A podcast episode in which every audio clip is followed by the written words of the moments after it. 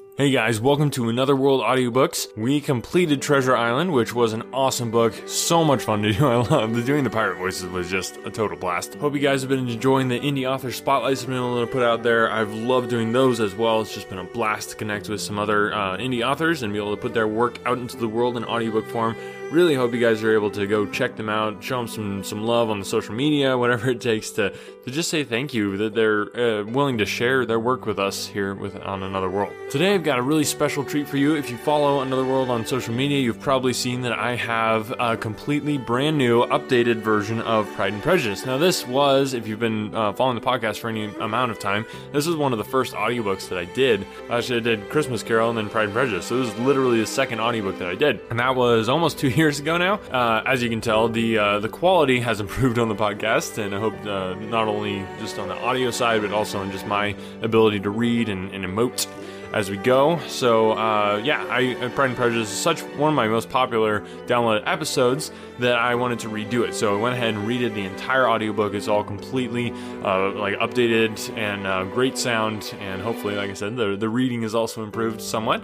Anyway, I want to tell you guys about it because if you have already listened to the backlist of the episodes and you're just seeing the new stuff, you might not have seen this. So I wanted to put out the first couple chapters of Pride and Prejudice here as kind of a, a bonus episode, and also to kind of give me a break in between uh, books. We're going to be coming uh, at you next week with another brand new audiobook, and we haven't done before. But yeah, I just uh, need a little little break.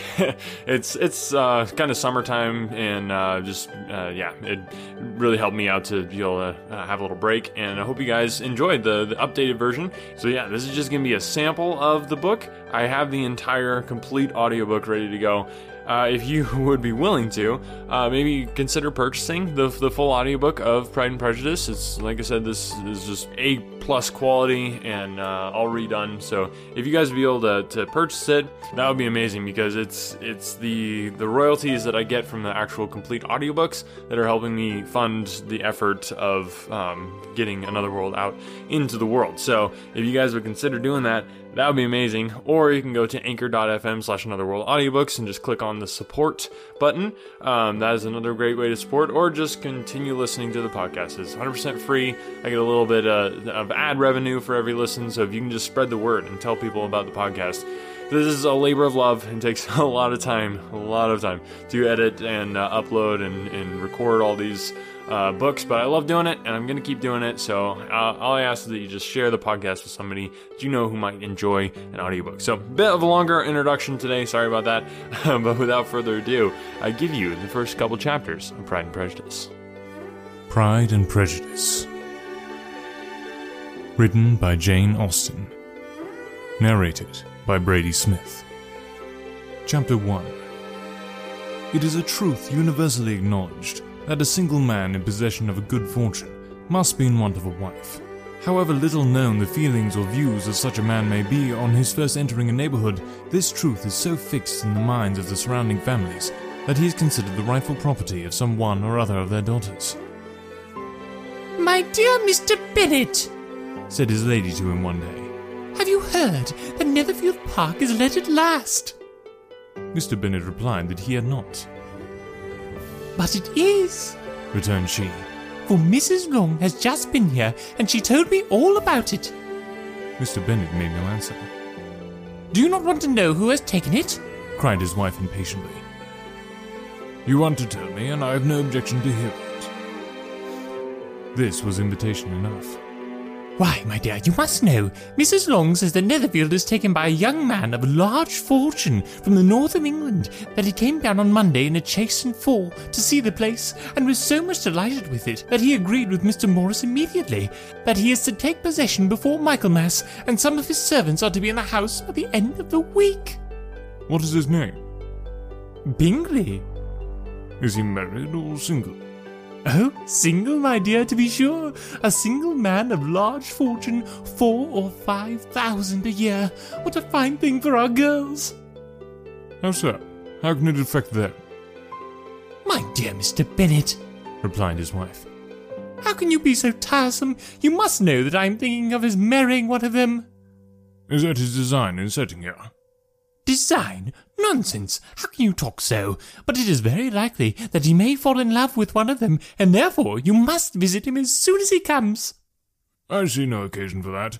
You and the girls may go, you may send them by themselves, which perhaps will still be better, for as you are as handsome as any of them, Mr. Bingley may like you the best of the party. My dear, you flatter me. I certainly have had my share of beauty, but I do not pretend to be anything extraordinary now. When a woman has five grown-up daughters, she ought to give over thinking of her own beauty. In such cases, a woman has not often much beauty to think of. But, my dear, you must indeed go and see Mr. Bingley when he comes into the neighbourhood. It is more than I engage for, I assure you.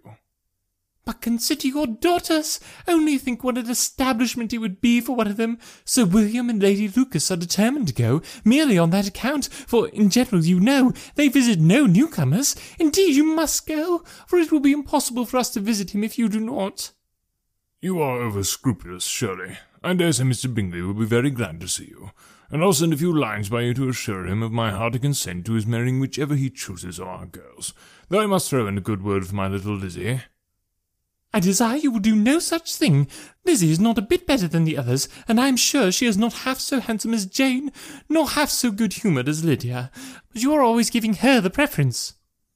They have none of them much to recommend them, replied he. They are all silly and ignorant like other girls, but Lizzie has something more of quickness than her sisters. Mr. Bennet, how can you abuse your own children in such a way? You take delight in vexing me. You have no compassion for my poor nerves. You mistake me, my dear. I have a high respect for your nerves. They are my old friends. I have heard you mention them with consideration these last twenty years at least. Oh, you don't know what I suffer. But I hope you will get over it, and live to see many young men of four thousand a year come into the neighbourhood. It will be of no use to us if twenty such should come, since you will not visit them. Depend upon it, my dear, that when there are twenty, I will visit them all. Mr. Bennet was so odd a mixture of quick parts, sarcastic humour, reserve, and caprice that the experience of three and twenty years had been insufficient to make his wife understand his character. Her mind was less difficult to develop. She was a woman of mean understanding, little information, and uncertain temper. When she was discontented, she fancied herself nervous. The business of her life was to get her daughters married. Its solace was visiting and news. Chapter 2 Mr. Bennet was among the earliest of those who waited on Mr. Bingley. He had always intended to visit him, though to the last always assuring his wife that he should not go. Until the evening after the visit was paid, she had no knowledge of it. It was then disclosed in the following manner. Observing his second daughter employed in trimming a hat, he suddenly addressed her with, I hope Mr. Bingley will like it, Lizzie. We are not in a way to know what Mr. Bingley likes, said her mother resentfully, since we are not to visit. But you forget, mamma, said Elizabeth, that we shall meet him at the assemblies, and that Mrs. Long promised to introduce him. I do not believe Mrs. Long would do any such thing. She has two nieces of her own. She is a selfish, hypocritical woman, and I have no opinion of her. No more have I, said Mr. Bennet, and I'm glad to find that you do not depend on her serving you. Mrs. Bennet deigned not to make any reply, but, unable to contain herself, began scolding one of her daughters. Don't keep coughing so, Kitty. For heaven's sake, have a little compassion on my nerves. You tear them to pieces. Kitty has no discretion in her coughs, said her father. She times them ill. I do not cough for my own amusement, replied Kitty fretfully. When is your next ball to be, Lizzie? Tomorrow night. Ay, so it is, cried her mother, and Mrs. Long does not come back till the day before, so it will be impossible for her to introduce him, for she will not know him herself. Then, my dear, you may have the advantage of your friend, and introduce Mr. Bingley to her. Impossible, Mr. Bennet, impossible. When I am not acquainted with him myself, how can you be so teasing? I honour your circumspection. A fortnight's acquaintance is certainly very little. One cannot know what a man really is by the end of a fortnight. But if we do not venture, somebody else will. And after all, Mrs. Long and her nieces must stand their chances, and therefore, as you will think it an act of kindness, if you decline the office, I will take it on myself. The girls stared at their father. Mrs. Bennet said only, Nonsense! Nonsense! What can be the meaning of that emphatic exclamation? cried he.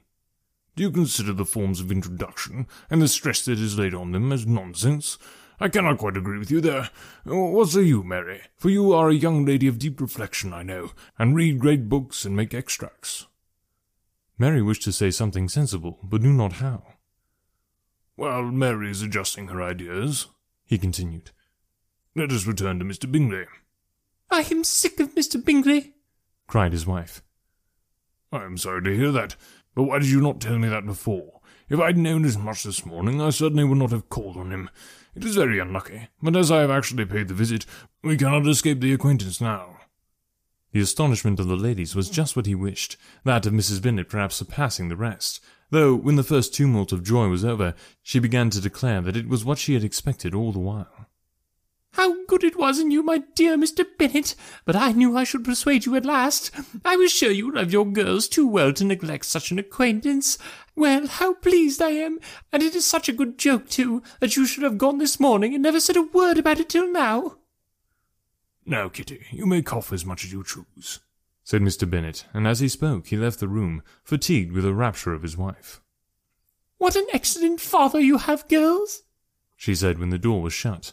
I do not know how you will ever make him amends for his kindness, or me either, for that matter. At our time in life, it is not so pleasant, I can tell you, to be making new acquaintances every day, but for your sakes we would do anything. Lydia, my love, though you are the youngest, I dare say Mr. Bingley will dance with you at the next ball. Oh, said Lydia stoutly, I'm not afraid. Though I am the youngest, I am the tallest. The rest of the evening was spent in conjecturing how soon he would return Mr. Bennet's visit, and determining when they should ask him to dinner. Chapter 3 Not all that Mrs. Bennet, however, with the assistance of her five daughters, could ask on the subject, was sufficient to draw from her husband any satisfactory description of Mr. Bingley. They attacked him in various ways, with barefaced questions, ingenious suppositions, and distant surmises, but he eluded the skills of them all, and they were at last obliged to accept the second-hand intelligence of their neighbour, Lady Lucas. Her report was highly favourable. Sir William had been delighted with him. He was quite young, wonderfully handsome, extremely agreeable, and to crown the whole, he meant to be at the next assembly with a large party.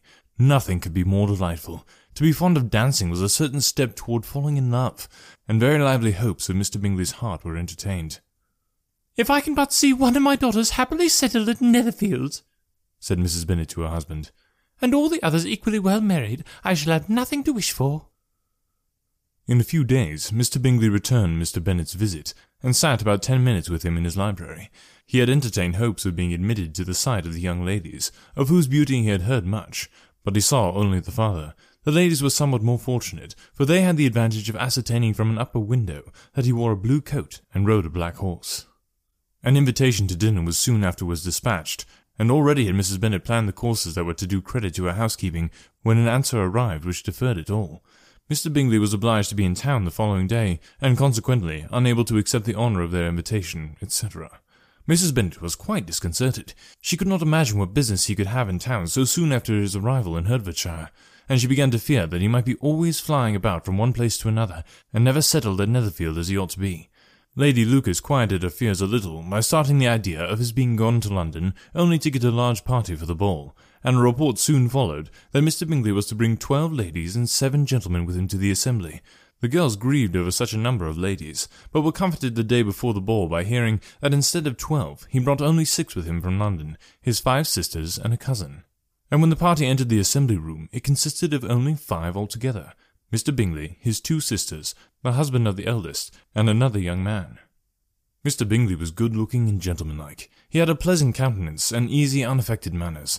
His sisters were fine women with an air of decided fashion. His brother-in-law, Mr. Hurst, merely looked the gentleman, but his friend, Mr. Darcy, soon drew the attention of the room by his fine, tall person, handsome features, noble mien, and the report, which was in general circulation within five minutes after his entrance, of his having ten thousand a year. The gentlemen pronounced him to be a fine figure of a man. The ladies declared he was much handsomer than Mr. Bingley, and he was looked at with great admiration for about half the evening, till his manners gave a disgust which turned the tide of his popularity.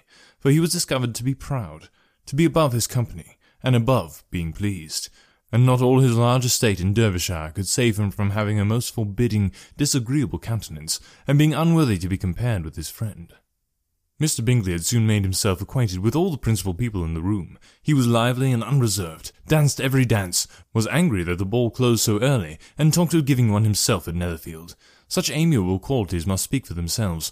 What a contrast between him and his friend.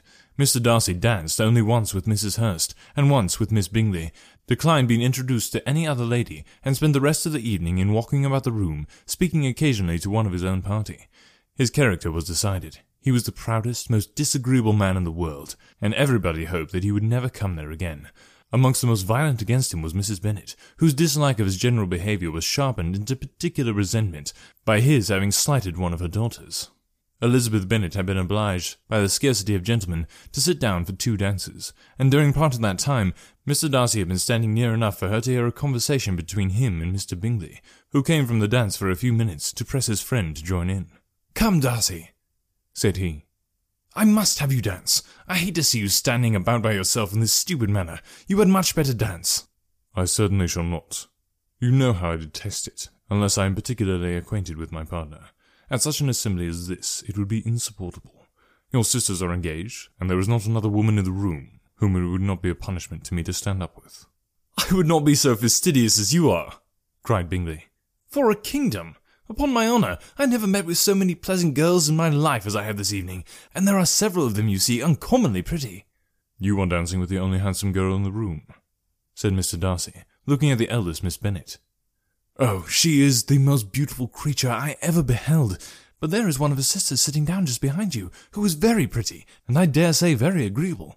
Do let me ask my partner to introduce you. Which do you mean?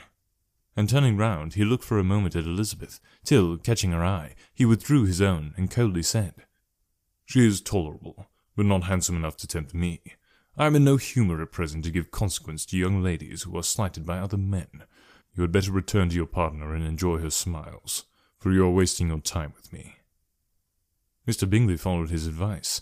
Mr. Darcy walked off, and Elizabeth remained with no very cordial feeling toward him, she told the story, however, with great spirit among her friends, for she had a lively, playful disposition, which delighted in anything ridiculous. The evening altogether passed off pleasantly to the whole family. Mrs. Bennet had seen her eldest daughter much admired by the Netherfield party. Mr. Bingley had danced with her twice, and she had been distinguished by his sisters. Jane was as much gratified by this as her mother could be, though in a quieter way. Elizabeth felt Jane's pleasure, Mary had heard herself mentioned to Miss Bingley as the most accomplished girl in the neighbourhood, and Catherine and Lydia had been fortunate enough never to be without partners, which was all they had yet learned to care for at a ball. They returned, therefore, in good spirits to Longbourn, the village where they lived, and of which they were the principal inhabitants.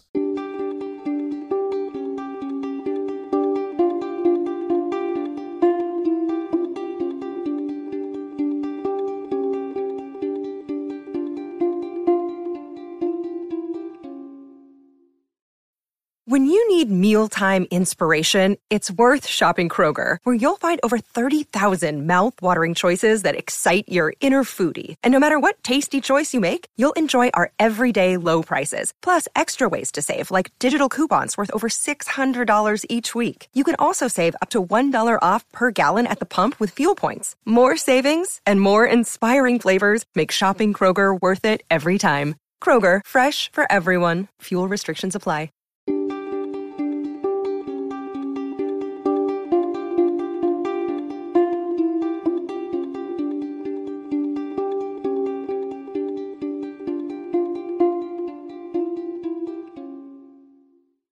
They found Mr. Bennet still up. With a book, he was regardless of time, and on the present occasion he had a good deal of curiosity as to the event of an evening which had raised such splendid expectations. He had rather hoped that his wife's view on the stranger would be disappointed, but he soon found out that he had a very different story to hear. Oh, my dear Mr. Bennet! As she entered the room, we have had a most delightful evening, a most excellent ball. I wish you had been there. Jane was so admired. Nothing could be like it. Everybody said how well she looked, and Mr. Bingley thought her quite beautiful, and danced with her twice. Only think of that, my dear. He actually danced with her twice, and she was the only creature in the room that he asked a second time. First of all, he asked Miss Lucas. I was so vexed to see him stand up with her, but however, he did not admire her at all. Indeed, nobody can, you know, and he seemed quite struck with Jane as she was going down the dance. So he inquired who she was, and got introduced, and asked her for the two next. Then the two third he danced with Miss King, and the fourth with Maria Lucas, and the two fifth with Jane again, and the two sixth with Lizzie, and the Boulanger. If he had had any compassion on me, cried her husband impatiently, he would not have danced with half so much. For God's sake, say no more of his partners. Oh, that he had sprained his ankle in the first dance. Oh, my dear, I am quite delighted with him. He is so excessively handsome, and his sisters are charming women. I never in my life saw anything more elegant than their dresses. I dare say the lace upon Mrs. Hurst's gown. Here she was interrupted again. Mr. Bennet protested against any description of finery. She was therefore obliged to seek another branch of the subject, and related, with much bitterness of spirit and some exaggeration, the shocking rudeness of Mr. Darcy. But I can assure you, she added, that Lizzie does not lose much by not suiting his fancy, for he is a most disagreeable, horrid man, not at all worth pleasing, so high and so conceited that there was no enduring him. He walked here and he walked there, fancying himself so very great, not handsome enough to dance with. I wish you had been there, my dear, to have given him one of your set downs. I quite detest the man. Chapter 4 when Jane and Elizabeth were alone, the former, who had been cautious in her praise of Mr. Bingley before, expressed to her sister just how very much she admired him. He is just what a young man ought to be, said she. Sensible, good-humoured, lively. I never saw such happy manners, so much ease, with such perfect good breeding. He is also handsome, replied Elizabeth. Which a young man ought likewise to be, if he possibly can. His character is thereby complete. I was very much flattered by his asking me to dance a second time. I did not expect such a compliment. Did not you? I did for you, but that is one great difference between us. Compliments always take you by surprise, and me never. What could be more natural than his asking you again? He could not help seeing that you were about five times as pretty as every other woman in the room. No thanks to his gallantry for that. Well, he certainly is very agreeable, and I give him leave to like you. You have liked many a stupider person. Dear Lizzie. Oh, you are a good deal too apt, you know, to like people in general. You never see a fault in anybody. All the world are good and agreeable in your eyes. I never heard you speak ill of a human being in your life. I would not wish to be hasty in censuring anyone, but I always speak what I think. I know you do, and it is that which makes the wonder, with your good sense, to be so honestly blind to the follies and nonsense of others. Affectation of candour is common enough, one meets with it everywhere, but to be candid without ostentation or design, to take the good of everybody's character and make it still better, and say nothing of the bad, belongs to you alone. And so you like this man's sisters too, do you? Their manners are not equal to his. Certainly not, at first, but they are very pleasing women when you converse with them. Miss Bingley is to live with her brother and keep his house, and I am much mistaken if we shall not find a very charming neighbour in her. Elizabeth listened in silence, but was not convinced. Their behaviour at the assembly had not been calculated to please in general, and with more quickness of observation and less pliancy of temper than her sister, and with a judgment too unassailed by any attention to herself, she was very little disposed to approve them. They were in fact very fine ladies, not deficient in good humour when they were pleased, nor in the power of making themselves agreeable when they chose it, but proud and conceited. They were rather handsome, had been educated in one of the first private seminaries in town, had a fortune of twenty thousand pounds, were in the habit of spending more than they ought, and of associating with people of rank, and were therefore in every respect entitled to think well of themselves, and meanly of others. They were of a respectable family in the north of England, a circumstance more deeply impressed on their memories than that their brother's fortune and their own had been acquired by trade. Mr. Bingley inherited property to the amount of nearly a hundred thousand pounds from his father, who had intended to purchase an estate, but did not live to do it. Mr. Bingley intended it likewise, and sometimes made choice of his county. But as he was now provided with a good house and the liberty of a manor, it was doubtful to many of those who best knew the easiness of his temper whether he might not spend the remainder of his days at Netherfield, and leave the next generation to purchase. His sisters were anxious for his having an estate of his own, but though he was now only established as a tenant, Miss Bingley was by no means unwilling to preside at his table, nor was Mrs. Hurst, who had married a man of more fashion than fortune, less disposed to consider his house as her home when it suited her. Mr. Bingley had not been of age two years when he was tempted by an accidental recommendation to look at Netherfield House. He did look at it and into it for half an hour, and was pleased with the situation in the principal rooms, satisfied with what the owner said in its praise, and took it immediately. Between him and Darcy there was a very steady friendship, in spite of the great opposition of character. Bingley was endeared to Darcy by the easiness, openness, and docility of his temper, though no disposition could offer a greater contrast to his own, and though with his own he never appeared dissatisfied. On the strength of Darcy's regard, Bingley had the firmest reliance, and of his judgment the highest opinion. In understanding, Darcy was the superior. Bingley was by no means deficient, but Darcy was clever. He was at the same time haughty and reserved and fastidious, and his manners, though well bred, were not inviting. In that respect, his friend had greatly the advantage. Bingley was sure of being liked whenever he appeared. Darcy was continually giving offence. The manner in which they spoke of the Meryton assembly was sufficiently characteristic. Bingley had never met with more pleasant people or prettier girls in his life. Everybody had been most kind and attentive to him. There had been no formality, no stiffness. He had soon felt acquainted with all the room, and, as to Miss Bennet, he could not conceive an angel more beautiful.